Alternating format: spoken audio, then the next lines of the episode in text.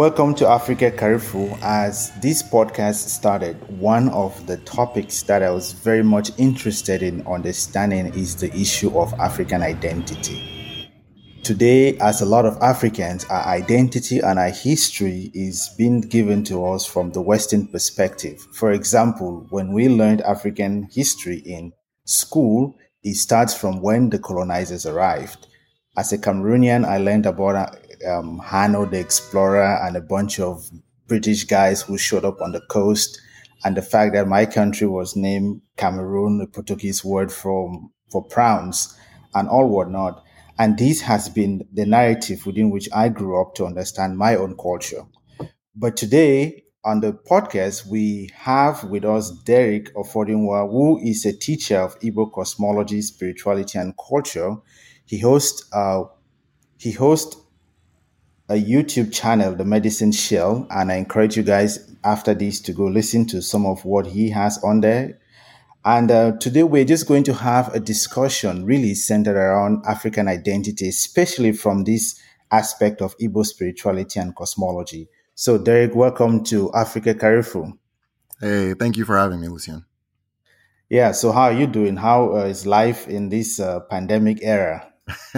uh, we're doing all right. You know, um, it's been, uh, like everybody, it's been a lot of confusion and adjusting. But I think that whatever this new normal is, it's kind of set into my bones. So this is from from here on, I, I, I have a hard time going back to how things were as far as all the commuting for work and things like that. So it's been exactly. Yeah, you know, I, I feel you on that one, because when I first moved to Houston, I used to live in Spring and I go to school in downtown. Oh, God. So sometimes I would drive one hour. And I mean, even though I subsequently moved out of Spring because of that commute and moved closer to downtown, I now like waking up in the morning and in five minutes, I'm already ready for work. Just turn the computer on. Exactly. Yeah. So. Yeah. Yeah. But thank you for joining us today. Today, we want to talk about, um, you know, African identity, especially from this aspect of our cultural heritage. And so maybe just to start, you can help us with some simple definition uh, to those that might not be familiar. What is this aspect? What is cosmology? Okay. And really, what is Igbo cosmology? Absolutely. So cosmology is, um, it's it's a vast subject, right? But more or less, the best way to sum it up is to say um, a people or an understanding of the universe or ex- understanding of how things are. So in this aspect, I specifically focus on the uh, cosmology of my own people, the Igbo people um, of uh, southeastern Nigeria. And in that, um, in that, you know, you're able to then uncover a lot of different things um, as far as um, explaining the uh, underbelly of culture. In the Igbo language, we have two words. One is Odinani and Omenala. So Odinani is what I teach on the channel, which is the word translates to as it is on the land. That is cosmology, more or less, or the observed science of thing, how things are. Omenala is now put on top of that, and that is how it is done on the land. So based on Odinani, or how it is done on the land, Omenala is decided how it is done. So um, the science of reality, or the understanding of reality and the cosmos, determines things like culture, behavior, so on and so forth. Yes, thank you for that. And that is very interesting. And to me, I had a question when I actually started listening to your YouTube channel. It was the fact that growing up in Africa, a lot of uh, my idea, really, my knowledge um, really came from the history classes. And that was one that started in, I don't know, in the eighteen hundreds and how the explorers landed and all whatnot. So my question is, how do you, in studying Igbo cosmology, how far back can you go to find records about this? Because I will understand that a lot of us as Africans, we grew up in a culture of oral history, so things are passed down and sometimes not necessarily written. So if I want to go now to start to study, because this is what I find really interesting, to start to understand really how things have been done or how things are, you know, how do I, where do I find such materials and how do I go back to get really into my culture? Absolutely. Um, there are different layers by which a person can research, right? So as somebody who is Western educated, um, like yourself or myself and so forth, the most immediate thing you think is, all right, let me go read something, you know, let me go find out what has been written. And you'll find that, right? Um, so there are two types of writings that I obviously go to. There's the firsthand documents from a lot of the uh, colonists and things like that.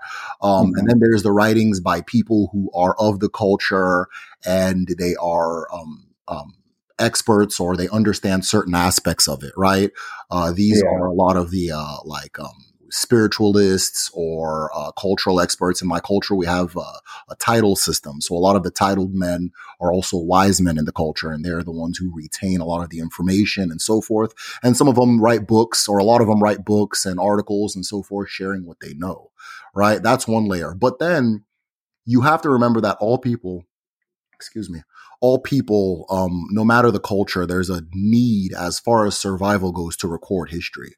So a lot of times we think that oral history is the recording of history in the African context. And sometimes yeah. it is, but most of the time that's not actually where it's at.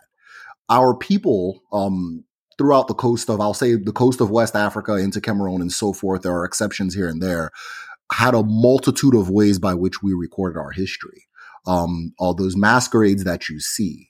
There's a reason why they look the way they look. Everything on them is a symbol. The route that they move is a symbol. Their names are symbols. The things that they say and do are symbols. And if you put these symbols together, you'll now see that it's actually a lot of the times telling a historical or culturally relevant story.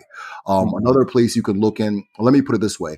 The teaching of, of history and so, and things like that was infused in the culture.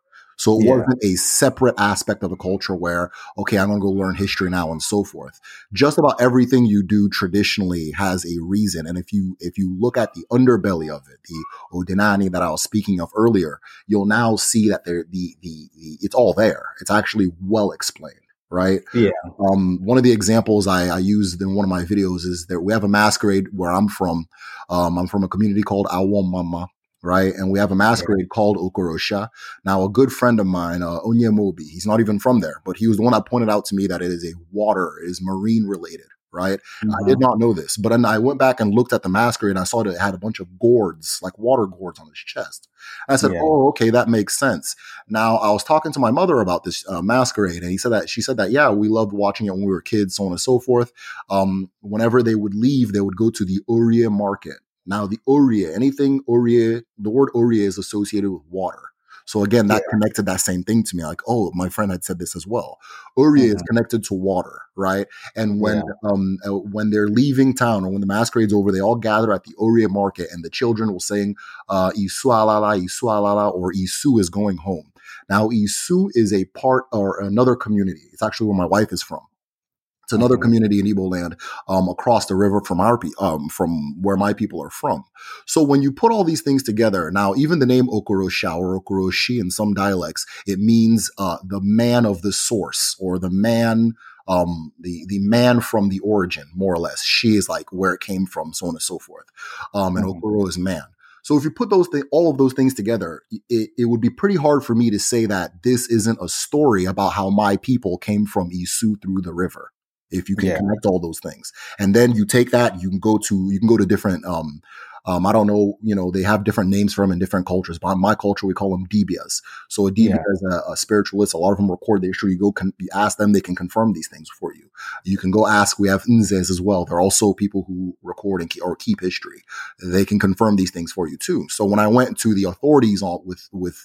That gathering, they're like, yes, that's absolutely what it means. And they gave me more details and so forth. So things like that, if you look at things like that, you'll actually see that African history before colonialism is better recorded than people give it credit for. Um, yeah. And you can probably go back at least three to four hundred years before colonialism if you're able to read the signs and symbols and, and, and find out where each culture stores its storytelling. So yes. Yeah, I find this very interesting, especially when you talk about the aspect of name, because for somebody like myself, when you call me by my native name, personally, there is a sense of pride in it, because then I know that I come or I am not standing or I, I've come from a lineage of a lot of, you know, noble people, and it's incumbent on me to be able to continue to reflect that. Absolutely. I get that part. And I like that, you know, even as we, you know, as with some of the examples you've given. But what we see in our continent right now is the fact that we have a lot of Western influence that has come in. So, for example, a lot of us grew up in big cities, and so we did not spend a lot of time in, you know, in the countryside, where you will likely get a lot of exposure and mm-hmm. understanding of really the culture. So, why do you think that's the, you know, do you think that that was um, a framing of the, the the explorers that came to be able to separate us from our history? Because, you know, like now, a lot of us grew up Africans, not even speaking our own language, not even right. understanding what it means. Right. And then, you know, you did mention the fact that, oh, you, we can go sometimes, once we put this picture together, we can go talk to a dibia to be able to help us interpret some of this. But, you know, the Western narrative and how the Western culture has infiltrated into Africa, it's made of, some of us are scared of going to these dibias. We're afraid that, right, oh, right. you know, they're going to say that we are, you know, practicing witchcraft and all whatnot. So how do we reconcile that, where, in a sense, the colonizers have created this barrier that has separated us from our own history and understanding who we really are? I understand. Yeah. Um, I, there's a, there's a, uh, there's an, um, let me say an American proverb that's, that says scared money don't make money. Right. That's so true, yeah. The absolute first thing is that if you are afraid to know yourself, if you are mm-hmm. afraid of your history and the people you come from, then that is your fate. That that yeah. you have disconnected yourself from something that is essential to you as a person. Um, if you if that helps you function better, fine. Um, but just know that that is the fate. So somebody can't want to know their history and then be afraid of going to where the history is recorded, or they don't can't want to learn their culture and be afraid of where the culture is recorded. Like, imagine now I'm growing up in America, um, which I did. Um, I'm growing up in America, and some, I don't know, someone from China comes and tells me that if I, the, the, the devil's in the library, if I go to the library, it's the devil. And if, yeah. I, if you go to school, you know, you, you, you, that, that's the devil too. And I go, okay, well, I won't go to school and I won't go to a library. Exactly. They, they don't open a book either, you know? So if you cut somebody, I mean, you, you can look at where the design is, is right? If a group of yeah. people come and tell you all the places where your information and your connection and your power is stored is evil, you, you I mean, you obviously know what, what the intention um, they're coming with is. But if we reach twenty twenty-one and I'm still holding on to these ideas, then I, I'm not. That's, yeah. it's, it's my own fault, right? And so, that's and I know true. It's tough to break programming. It's easier said than done. And I was fortunate. I didn't really, like, my parents were, let me put it this way. I grew up between the United States and rural Nigeria. I, didn't, I never grew up in a city. I didn't. I even grew up in rural America. I didn't even grow up in a city in America um, yeah. until I moved to Lincoln later on in life, um, which if you count that as a city, I mean, we we both know what Lincoln is. So. um, but yeah, so um, I was lucky to have experienced a lot of these things firsthand. And mm-hmm. so when somebody says, oh, you go to a dibia, that's the devil. I know I haven't, I had a grand uncle who was firmly in his beliefs, and he was a celebrated member of our family, and there was no issue. I, I told a story in my, um, one of my videos where, um, he and his wife, I forgot to include his wife because she was an essential part of the story. Um, in fact, she was the main orchestrator of the whole thing. Uh, my brother had broken his leg. Uh, he was when he was a baby in the U S. Uh, so we went we went to the doctor. Went to multiple hospitals. Um, one hospital we had gone to had wrapped gauze around us. I'm giving you exclusives because I didn't tell this part of the story in the video. Um, oh, okay. One of them had wrapped gauze around his leg, right, yeah. um, to straighten his leg because he had broke it falling off a high seat. Um, mm-hmm. Well, his leg started turning like a deep purple, and my mom, no exaggeration, with her hands and teeth, had to tear the, th- the leg out, or else his leg would have. I don't know. I'm, I'm not a doctor, but it took, according to her, it, her, it looks like his leg would have burst. Right. Yeah. And so, you know, had this botched medical situation. Now, my parents are immigrants. They don't know their legal rights, things like that. So they just let that slide, or they didn't know at the yeah. time. So they let that slide. When we moved back to Nigeria, every doctor we had been to had said that my brother was um, never going to walk, right? He was, oh, wow. It was not going to happen. So we went there. Um, my my mom had gone to multiple churches when we were home. And my uncle, who was um, Uh, I, I wouldn't say he's a dibia, but he was very wise or n- very knowledgeable about our traditional medicines, right? Yeah. Um, mm-hmm. And um, he moral. He did not officially have the title dibia, but he can do everything that a dibia is supposed to be able to do. It would be like yeah. if you have somebody in your family who can just like casually do heart surgery, but he never, yeah. got, you know, he never got a yeah a doctorate or whatever it was for, you know. And yeah. so he um, he goes up to my mom and he goes, "Hey, when you're done wasting your time, bring that boy to me." So, you know, my mom was a Christian, um, mm-hmm. but she, so she was hesitant to go. She was scared. You understand? Um, yeah. Once he got over that fear, he buried his leg underground. They did a ceremony and they did, um, they, they did what's called Afa, which is a divination mm-hmm. system. They found out that the person he was reincarnated from had um, a, an unsettled issue with a woman in the community. Um, he was very yeah. angry at her for something. Um, and the woman came and apologized to him. And um, apologized to my brother, uh, you know, and he's like a two-year-old baby. baby. He doesn't know what's going on. And so, and his leg is buried multiple days, things like that. Um, yeah. Within a week of releasing him from the ground, he's walking. And in fact, he's running. His first steps, he got up and started running towards a, a bowl of rice. Yeah. And, um, you know, that wouldn't have been possible if my mom didn't get over that fear. And it's yeah. like, what is it that you're afraid of? This person can heal bones and you think that's the devil. You know what I'm saying? Or no insult. This is not like an insult or a slight on my mom or anything like that. But if you, if you examine a lot of this, these things that we are, or people are afraid of, it, uh-huh. it's, it's laughable once you look at it for what it is and you understand what it is. You know, somebody can heal. Uh, the, the, the, uh, uh, there's a, uh, taunt, like a, a medicine that allows women who don't produce breast milk to produce breast milk that I'm uh, yeah. aware of. Uh, and there was somebody in my family, not my family, sorry, a, a uh, family friend who was, uh, who wanted to breastfeed, but she wasn't able to do it, you know, and uh-huh. I had recommended this. I said, you know, the cure, it, it works, you know, and, you know, she was afraid to use it because of her beliefs. And it's like, all right, yeah. well, just enjoy your formula, you know. So it's it's whatever. the, it, again, if you if you're, it, there are benefits, there are massive benefits to this body of knowledge and what our ancestors left for us. And if you're afraid to take a look at it um, in twenty in twenty twenty-one, it's your loss. You know what I'm saying? Yeah, I, I get that, and you know, a part of me I, I accepts that because my own great grandfather was one mm-hmm. of these big, you know, herbal and traditional healer back in the day, and this was something that got passed on even to my grandmother and, you know, my mom as well, where they can, you know, with just, you know, some certain type of traditional, you know, either be it grass or concoctions or what have you not, and all, you know, can heal people of some diseases that they've gone to hospitals and it's just been impossible for them to be treated.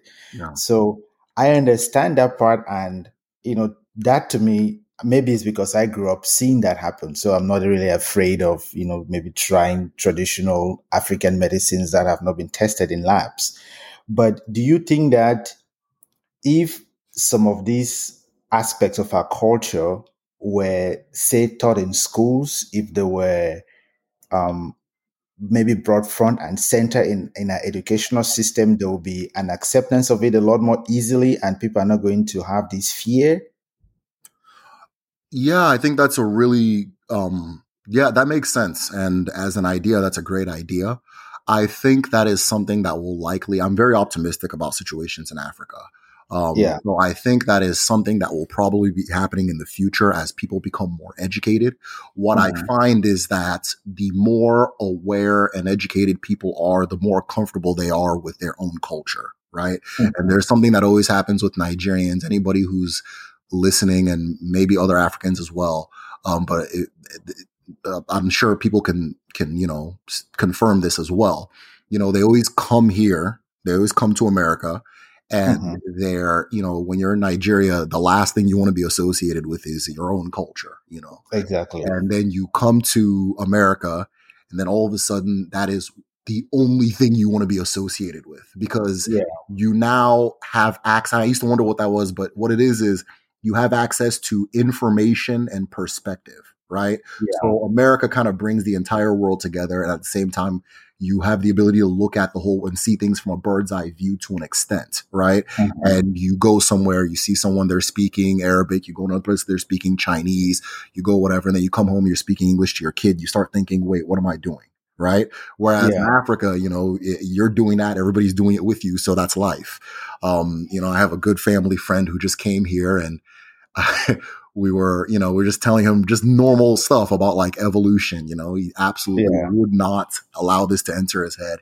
Um, you know, you know, would not let this. And then, you know, two, three years later, this he's like, um, I mean, he's like, he's actually become like a staunch atheist, agnostic maybe, but I would even say atheist. And he's very into like his culture, and he now is considering naming his kids African names. And yeah, you know, prior to that, you know, you couldn't pay him to do that. So I think that the issue is you often have to leave Africa to now have access to information, or to now have access to the rest of the world. But I, yeah. I'm noticing, and I'm sure you're seeing this as well in your country, when with the internet, people are now reaching this level of awareness without having to leave, right? Mm-hmm. So there are people now in Africa that are young who otherwise would not have had access to a lot of these different things, who would have, who are now changing their thinking, and they're not. Before, it used to be if you posted something traditional like twenty years ago, fifteen years ago online, everybody would start coming and praying against you in your comments. Like, I bind you in the blood of Jesus, I bind you. Now I've noticed what happens is somebody will post something traditional. One person will come and say, and then like thirty people will insult that person, you know, like who brought them yeah. come get out, you know, that type of thing, you know. This, yeah. so, so again, I think that what's nice about the internet is that we're now, we now have that bird's eye view access to information that Americans have had the privilege of having, and maybe other European countries too, for years. And I think that in the future, this will happen in Africa. But I would love, I think a personal life mission of mine is to speed up that process and make sure that people don't need to leave the continent before they become aware of how, how things are on a, a, a, a grander scale, and how a lot of what they believe is programming from somebody who is trying to steal their money, right? And so, yes. yeah. yeah. So, I mean, that's true. The, that perspective, even for me, it was coming to America that I was able to now get a different perspective of Africa. And right. I think that it's sad that living in the continent itself, our own educational systems, yes. we have been so brainwashed into not believing anything good really can come out of Africa. I mean, in, in essence, that's really what it is. Yeah. Is that we don't have the labs, we don't have X Y Z. And that, maybe that's why even we as Africans don't invest as much in scientific research, because it's that, yeah. you know, it, it has to come from the Western world yes. and this Western narrative, then we're going to accept it. Absolutely. Yeah, no. And here's the thing, you know, you're obviously a very bright, you know, guy, and I, I don't need to tell you that, things like that. So the way you realize that, you know, even with your intelligence, it required you leaving Africa to now see, hold on, this is not what I thought wasn't correct. Maybe this is actually how it is. Um, that is, is, is there's somebody who is like you who now doesn't have to leave for that to happen. And yeah. what we can hope for, we can anticipate, is those people now starting to take power and take positions of influence. You know, throughout the continent, we have this issue of old men refusing to step out of power. Exactly. And there's this, and it's it's their level of understanding is so far behind the young people that they're that they they rule over, that yeah. it's like they're from two different worlds, right? Mm-hmm. I remember, you know, uh, my dad's in politics, and I remember trying to convince them in I think twenty ten or twenty twelve that the internet is important. Right, right. Yeah. That the internet is important for politics, and you know, the, yeah. more or less the idea was, okay, you're just talking about America. This is Nigeria, you know. And what happened was the other party, the other party, um, that maybe somebody spoke to the right person or whatever, but they did use the internet in a very strong way, and they won. Ta-da, you know, and so yeah. now all of them just rushed straight to Facebook. They started, you know, now it's they're they're all on it, you know. But I remember that exact election. I was telling them, hey, you guys, there's absolutely, I, I can't find a website for your party. I can't, you're, you're the biggest party in Africa. You got no website. You got yeah. no uh, uh, Facebook page, nothing. You're not, I have not seen one tweet about you. And the other guys are going all out on the internet. So mm-hmm. like I said, there's this big gulf between people who have had this access to this inf- information and people who came fresh off the colonial experience. I'm optimistic yeah. that we're going to start seeing a lot of these things integrated into the education system and so forth. Um, yeah. Seeing that happen is a big reason I made this channel. Um, but if not by force, it's a matter of time. Yeah. And that's true. Hopefully, uh, time is going to help us as a continent to have these things to be taught, at least for information purposes, yeah. if not for anything, whether one believes in it or not, or believes one way or another. I think it, at best, it is good that the information goes out there. So you're obviously very passionate about understanding, you know, culture, how things are and all whatnot. And I listened to your YouTube channel and there was this one um, video or episode that you posted that, you know, maybe we should talk about. And it was one where you talked about, you know, your ancestor. Okay. And so maybe because we have you here, you can just give us a recap of, you know, who your ancestors are and, you know, narrate to us some of that experience, because you, you did go into the fact that you had a dream and in that dream you saw, I think, your great grandfather, I think five generations away or something yes, like that. Yes, yeah. And you were able to instantly have this connection, you know, so, you know, how, you know, how, how was all of this possible? Like, you know, how did you know in you that this was really an ancestor of yours? Yeah. So like I said, you know, I grew up, um, when I was young, we went back to, um, the village, uh, we call it village, but like Nigeria is so dense that every village is a town, especially in the area I'm from. So it's a small town. Yeah. So um, it, it, uh, we went back to the village uh, when I was a kid. I lived there for a couple of years. And so I was lucky to have that experience. And it was a matter, completely a matter of luck and, and, and fortune. Uh, it wasn't uh, uh, uh, by design. But we went there anyways, and we stayed there for quite a while. And I was, I had the privilege of getting to know my family pretty well, my extended family, um, as we call it in this country. And Uh, being familiar with uh, my uh, personal family history, right? Mm-hmm. Um, as I got older, I learned more. Um, uh, I was told more, you know. I, I, living there as a child gave me a frame of reference to ask questions. So a lot of times people will say, oh, my parents didn't teach me X, Y, Z, but the actual issue is that you didn't ask. But then it's not also not your fault because you don't have the frame of like, where do you begin? Right. Mm-hmm. So I knew yeah. where to begin. I knew I had an ancestor who did X, Y, Z. So I can now ask for more details and so forth. So um, this particular ancestor, his name is Amenaha. He lived, I traced it my own self, and I want to say it was in the late eighteen hundreds.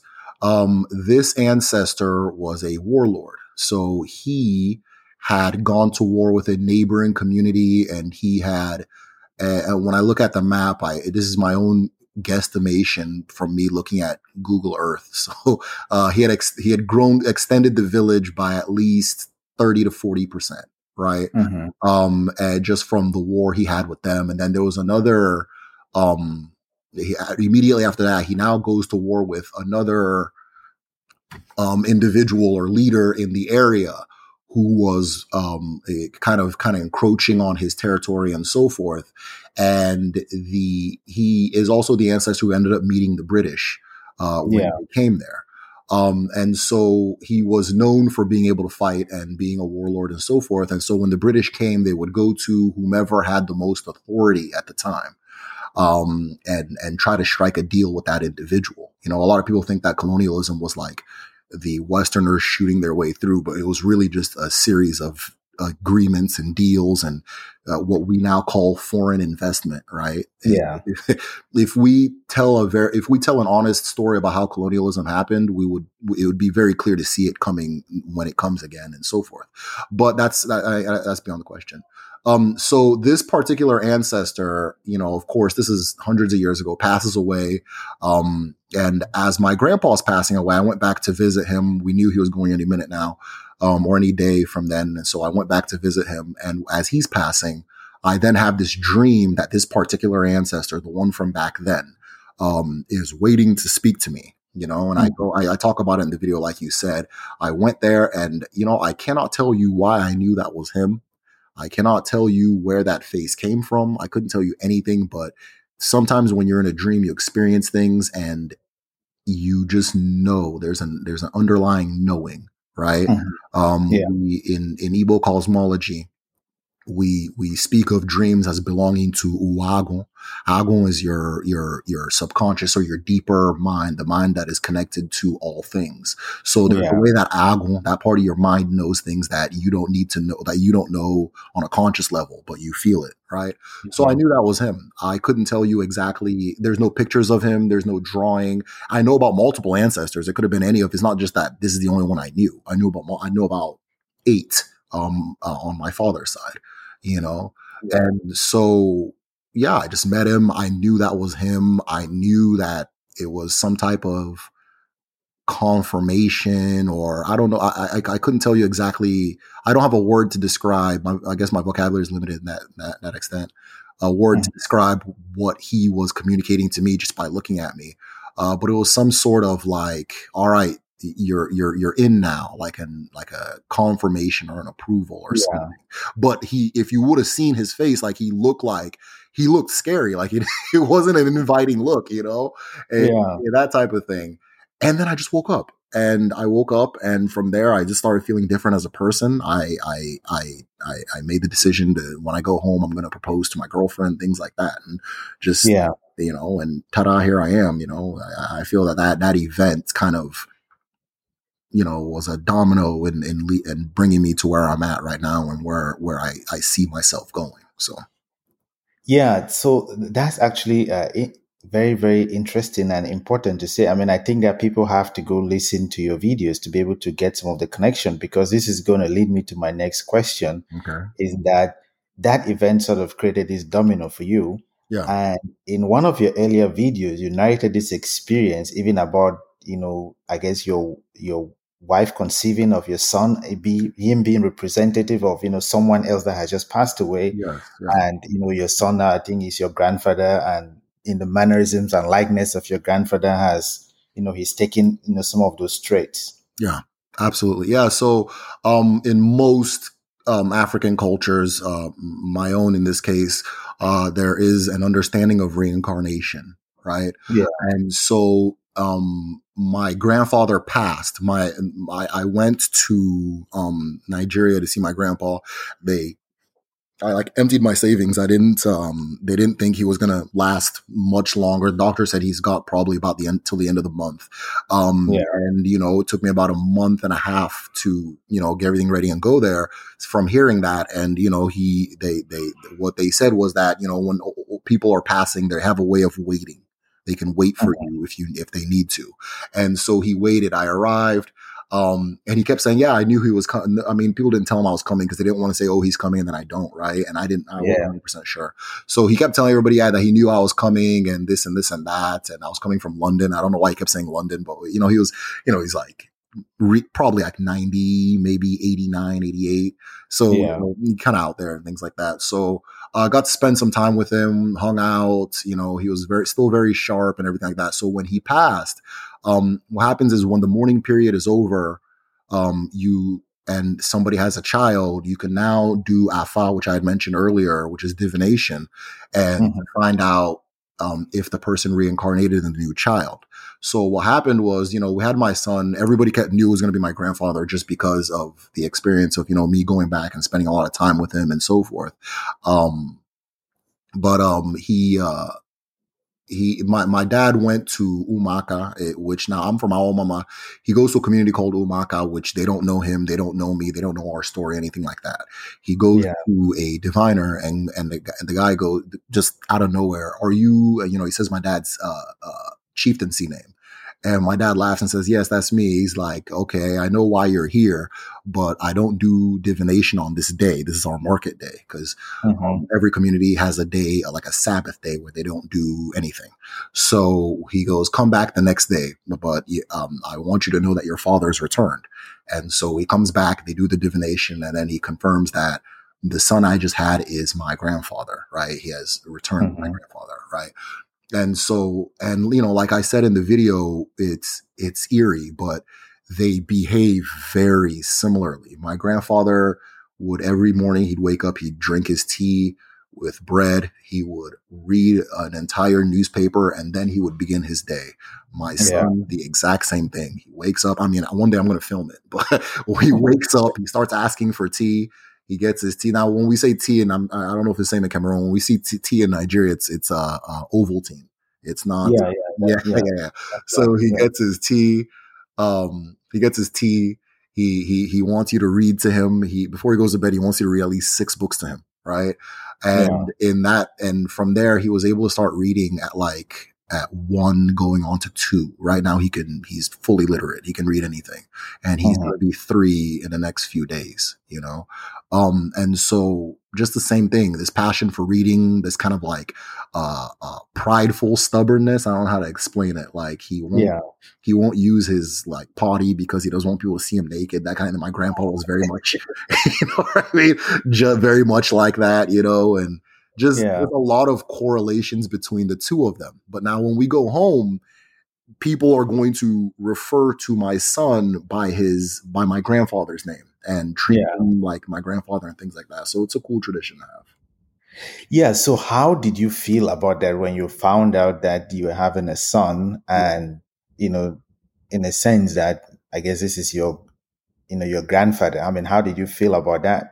You know, when my grandfather passed, there was a feeling of a of a changing of the guard, you know. So my father became the leader of the family. And um, again, this was around the time that I started, you know, kind of waking up in a different way. Um, mm-hmm. And so, you know, I went and proposed to my uh, girlfriend at the time. And um, for some reason, I knew that my grandfather was going to come back uh, through through me or through my wife and so forth. Mm-hmm. And, you know. Um, so yeah, the feeling was it's, it, it, it, it's a, it's a holistic feeling. It, it helps things come full circle. It helps you understand life on a, a different level. Um, you know, when my grandfather passed, there wasn't really a matter of sadness or anything like that. Like people were celebrating because he lived such a good life, you know, like yeah. he lived a great life. He lived a long life, had a lot of children. He was very successful, um, that type of thing. And then, so my, my son coming back, that was also celebrated, or my son being born was also celebrated in the same regard because of the way he lived his life. Um, yeah. and so forth. So one thing that it, it, it, um, the in Igbo cosmology, you know, we believe that, you know, I say this all the time in my videos, that a person is made up of four essences. There's your chi, mm-hmm. your eke, your agon, and your mu. Now I can explain each one, but the one, the part of you that reincarnates is agon, right? So your agon is the part of you that has a mission in the world. That you come back is the part of you that has a reason. It's also the part that, that mind that we were speaking about before. So your inner subconscious knows the meaning to your life or the reason why you're here. Um, your foremind doesn't know that, right? But your, your subconscious will gear who the person you are for that mission. Right. And so I know that whatever my son's purpose or mission in life is going to parallel my grandfather's because they, they share the same agun. Right. Yeah. And in that parallel, and then you now start seeing those mannerisms, the reading. Um, my grandfather said that he was educated for two years and then the British, the British people that were teaching him left. Um, and that was, no, no, let, let me correct that. I apologize. He was educated for two years. The British left. And before he can be put into a, uh, another school, his father died. Um, yeah. His father reincarnated as my father. Right. Mm-hmm. Um, and that type of thing. So, um, I know, or I feel that somehow education, because that was something he held really dearly. You know, before he passed, he was explaining to us how China and Taiwan don't get along. This is somebody with a second grade education, you know, yeah. downing a newspaper every day. And like you've seen African newspapers, it's not like dumbed down for the average person. Like, true, they, yeah, they, yeah. they throw the entire dictionary at you yeah. exactly. because they want to show you how much French or English they can speak, you know? Exactly, so, yeah. but, you know, it didn't phase him. So I know that whatever the mission is, is going to parallel, and I'm going to make sure that my son knows my grandfather's story so that it's easier for him. I'm not going to tell him this is who you're supposed to be, that type of thing, but it's going to be easier for him to find himself in knowing that how he lived in the previous life. Um, yeah. And that, so forth. So, yeah. Yeah. So, I mean, thank you for sharing that. And, you know, it, it pivots to one point that I guess you stress in, in your video, where you talked about the fact that we don't worship our ancestors, right? Right. So how do we, you know, because there are lots of skeptics, you know, you know, there's skeptics out there about you know, this whole idea of African cosmology, more or less talking now, we're going now Igbo cosmology, maybe there, and also maybe other cosmology, and this aspect yeah. of our ancestors, you know, them you just talked about, you know, your ancestors, you know, having this connection, it created this ripple effect, your son being born and all whatnot. So how do you explain to people that we are actually not worshiping these ancestors? Right.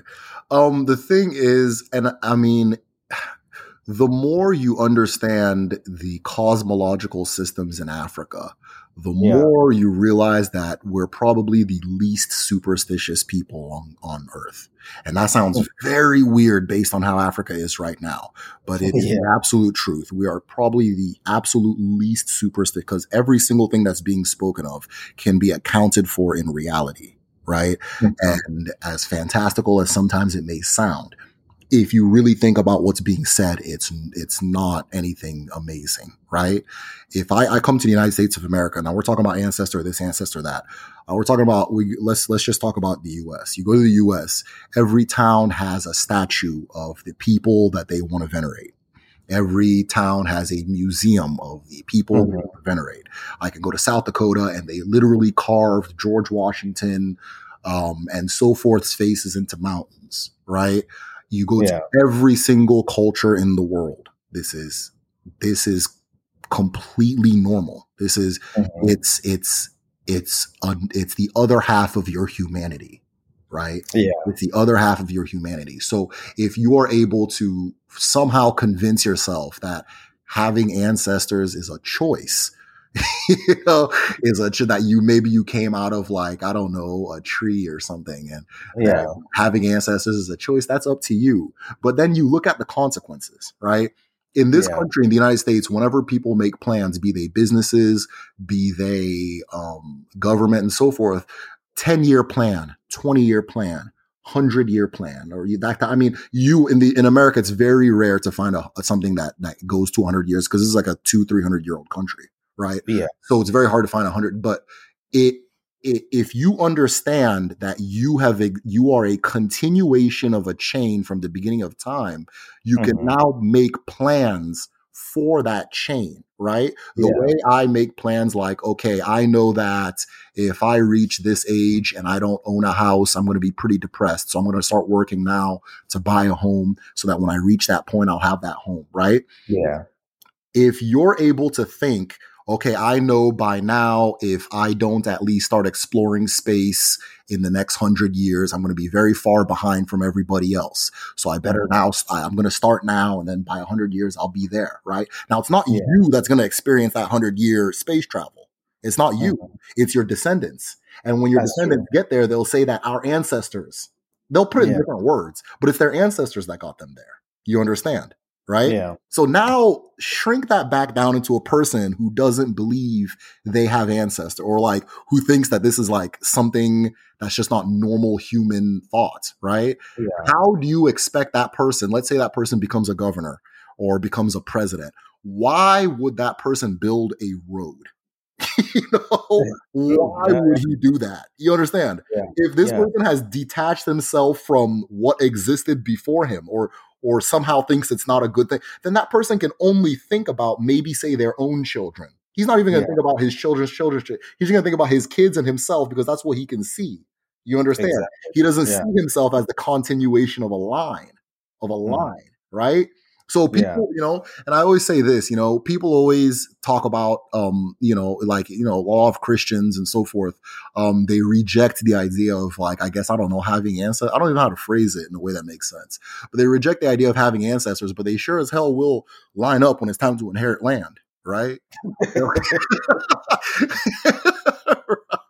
They'll they'll line up when it's time to inherit land, you know. Yeah. When it's time to to they'll walk around and, and tell you their last name as a point of pride, you know, yeah. that type of thing. They'll say, "Oh, this is our language," and this and this and that, you know. Mm. But they have this adverse relationship with their ancestors, right?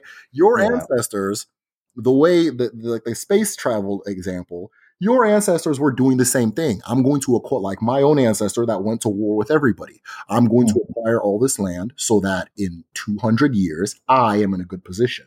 Now, you may not yeah. say that vocally, but that's what's happening. You understand? That's why people yeah. do things on a on a on a grand or a, a, a, a an expansive scale when it comes to time. But when you disconnect yourself from that idea, it is impossible. It is impossible to have the thought of doing something that doesn't, it's not just for your stomach. Because at that yeah. point, you're just left with your hands, your stomach, and your mouth, you know? Yeah. And if you understand that, you'll now look at uh, a lot of governments in Africa, a lot of institutions in Africa and so forth. And all of a sudden it starts making sense, right? Yeah. If you go to the more yeah. progressive countries in Africa and speak to their leaders, they are very historically um, minded. Yeah. Everybody, you know, everybody hails Paul Kagame. You know, some people have negative opinions about him, things like that. But Paul Kagame is, and he is obsessed with his Rwandan history. He's obsessed. Yeah. He he infuses in everything he does. And so he's doing things because he sees himself as somebody who has existed for thousands of years and will continue existing for thousands of years. And he knows where he wants his people to be in a hundred years. Like him. Yeah. I mean, there's, there's of course, criticisms, things like that, you know. That's that's when the, the the settlers came to America. I mean, again, everybody has their opinion of them or whatever. But when they came to America, they knew, okay, if we fight off, or if we wipe this continent clean of life for for the, for the next two hundred years, and so just go for two hundred years, just attack everything walking, our children will inherit an entire continent, right? Yeah. They themselves were not going to inherit it, but they had had studied the Romans, and they had studied people well before themselves, and they see themselves a continuation of that line, right? Yeah. So when, again, the, this is this is the full scale of your humanity. Your mm-hmm. humanity is not just your stomach and and and like day to day, and then you die, and I don't know, maybe go to heaven, whatever that is. It, your your humanity is is vast, and it is complex, and a lot of these things are not fantastical or mystical. Oh, ancestors! People think ancestors, they think like a ghost is walking around following you. No, it's a real, live, living understanding of yourself as something that has existed throughout time and will continue to exist. And when you have that understanding, you behave and operate differently. So, yeah, I am. I like the way you I get you introduced this topic of ancestors, because in America here, we are very fond of talking about the founding fathers. Absolutely. Oh, this was not the intent in the Constitution. You yep. know, the founding fathers did not intend this, did not intend that, yep. and all whatnot. So I find that interesting that in this culture and in this setting, it is easy to talk about these ancestors. As, you know, yeah, we term them founding fathers, mm-hmm. but in an African context, when we call ancestors, people start having crazy ideas that run through their head. So do you think that it is an issue of language, and and maybe it's an issue of us speaking English, because yeah. and things getting lost in translation? Yep. Good. Um, I, I apologize if I interrupted you, but the the, the question, I, I, I just started laughing when you said it's a matter of us speaking English, because, you know, yeah, that's that's... I mean, that that's a big part of it, because it's most Africans have the vocabulary of of of Shakespeare. Like, I mean, they can yeah. tell you any word. They can pull words just out of thin air. You understand? But yeah. the the it, once you understand a language at that scale and that level, you now are speaking on an academic level, and you actually have to now start doing an etymological understanding of these words, which we don't do. Right? Yeah. So we know this thing means that thing, but we don't know why it means that thing. Right? Yeah. And from there, English, French, and so forth have this mystique that we don't understand, right? Um, mm-hmm. If we look at a word like, I'm trying to think of, and you, you see this a lot in science and so forth, but um, um, uh, let's, uh, let, okay, macrophage, right? If we say yeah. that uh, a cell, a cell, I, I'm not a biologist, so I'm probably saying something crazy. But if we say, oh, a cell is performing macrophage, we now think this is this big mysterious word. You understand? Yeah. And and that we don't, quote unquote, have an equivalent in our language. But if you look at the word, it is a Greek, I believe, Greek sentence that just says mm-hmm. eating something big or big eating. That's all it says. Yeah. And you definitely have a word for big and eating in your language, right? So when you yeah. understand it on that level, the, the, so somebody, there's a difference between being able to say these words and then understanding what they mean. And if you understand what they mean, it takes the mystique and out of it, and it gives you power mm-hmm. as far as using that language. You understand? But until then, the language will always have power over you. So if somebody comes and tells you, oh, these in, in our language, in English, these are ancestors. And then they now start telling you that ancestor is an evil thing, right? Yeah. If you don't really think about what's being said, you have no means of combating it because you're borrowing a language. You're always going to be in the passenger seat of that language. You understand? Yeah. So there's a lot of words like, you know, ancestor that for again I though I grew up in Nigeria, I didn't completely grow up in Nigeria, so there's a lot of or Africa let me say so there's a lot of like like thinking on the continent that like I can't understand, and it's hard for me to speak about in a non-disparaging way, but um or in a way that's not condescending, let me say, but mm-hmm. it's I don't understand how that word can sound bad to somebody, especially if you know it just means your grandfather. You know, yeah. if you just meet is your great grandfather, you know, we have a lot of churches, you know, back home where like you'll just spend thirty minutes like uh, re- just yelling, I reject my ancestors. I reject just literally. You understand? Um, yeah. And again, you know, as we said earlier, it's by design, because if you come to American churches, you don't hear that. The word, an- the word ancestor never gets said in an American church. So it makes yeah. you wonder, okay, why did, why is this emphasized here and not over there? And then, you know, if you know, again, that this is a religion that came to you from somebody who's trying to steal your money, then you now understand, oh, okay, that's why. You understand. You want me to reject everything that I have so that when you come to ask for it, I can give it up easily for nothing. I can give mm-hmm. it up easily for what you have. You know, the, the, the primary tool of colonialism is going somewhere and convincing somebody that what they have is not valuable and what you have is valuable. And from yeah. there, you can do an exchange rate that is beneficial to you and not to them, and not just in currency and everything, you know. So, um, yeah, the it, it, uh, for the amount of English words we know as a continent, like on average, we have to start the business of developing a, a an etymological understanding of some of these words that we use all the time. And once we do that, we now see that what the way we understand these words are often not what they are. They're not as mysterious or strange or grand as they are, and we can then take the driver's seat. I have no issue with somebody speaking English. It's my first language. Um, I would prefer, you know, everybody, you know, use their native languages and things like that. But I have no issue with English. But if we're going to use this much English, we definitely have to start understanding it on a more intimate level, um, so that it's not um, overwhelming us or causing confusion in itself. Yeah. So this is actually a good point to maybe for you to talk about. If, I mean, the, probably someone who is going to listen to this and say, well, I want to learn more about Igbo cosmology, or I want to learn more about African cosmology. Mm-hmm. I want to get to understand a lot more about my culture and have this information. You know, besides your YouTube channel, where can people go to, you know, to learn about some of these? Are there classes around? Are there conferences around? Yeah. Um, so this is the thing, and it is, it is, it is a case by case situation. Um, yeah. So when, if we said African, you know, of course with Africa, you have to pick a point and zoom out from that point, right? Exactly. So, yeah. And that type of thing. You can't just go into Africa as a whole, because I, even as Africans, I don't think we understand how diverse the continent is, you know? Yeah. Um, so you have to pick a point and zoom out, right? So some cultures are a lot better documented in a Western way than others. Like, it's pretty easy for someone to get information on um, the Yoruba system, uh, because mm-hmm. it was very popular in the diaspora, and a lot of books have been produced as a consequence and things like that. And it's still strong in Nigeria and things like that.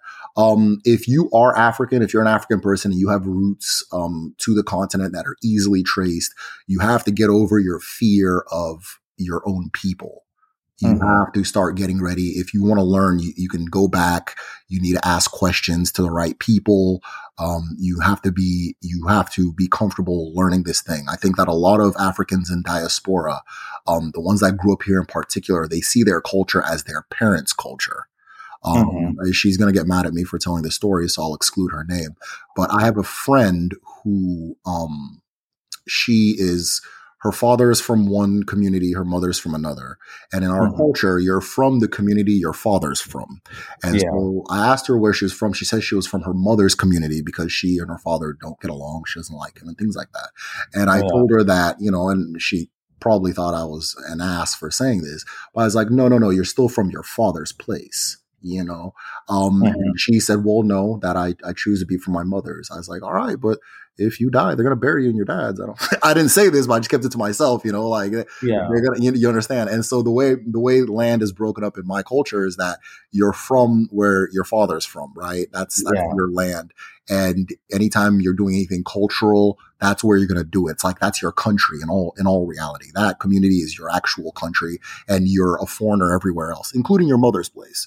You know, yeah. you're a special foreigner in your mother's place. You're like a dignitary, but you're, mm-hmm. you're still a foreigner in the, in those different places.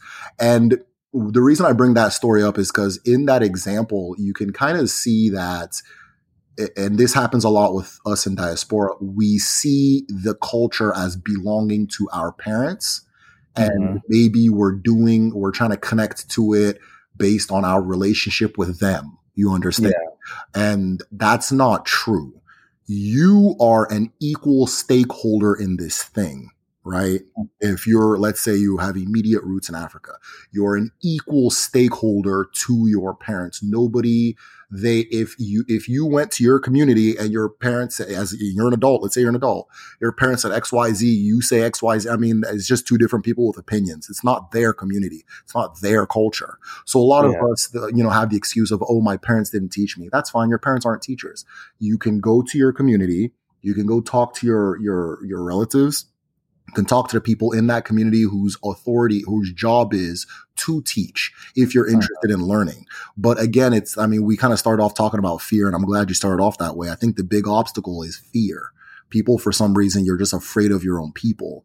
Um, you're literally living in a very, very hostile country to minorities. But for some reason, this is comfortable, and and your own people are scary to talk to somehow. So um, just getting over that fear of talking to your own people is the best way to learn, because, again, you have to start from one point and zoom out. And the best point to start is your own. Now, let's say you don't have roots in the continent and and you want to learn. Um, in, uh, I have a Patreon, um, on, on my Patreon, I keep my research library open, uh, for any of my patrons. So, um, I, I organize all the topics based on, you know, I organize everything based on topics, and, you know, we got a bunch of books in there, articles.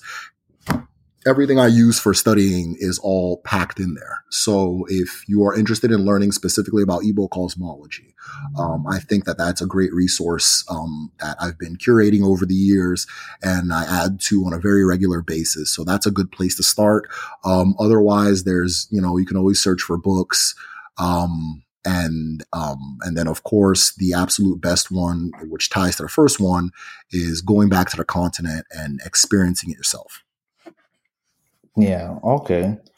Thank you very much.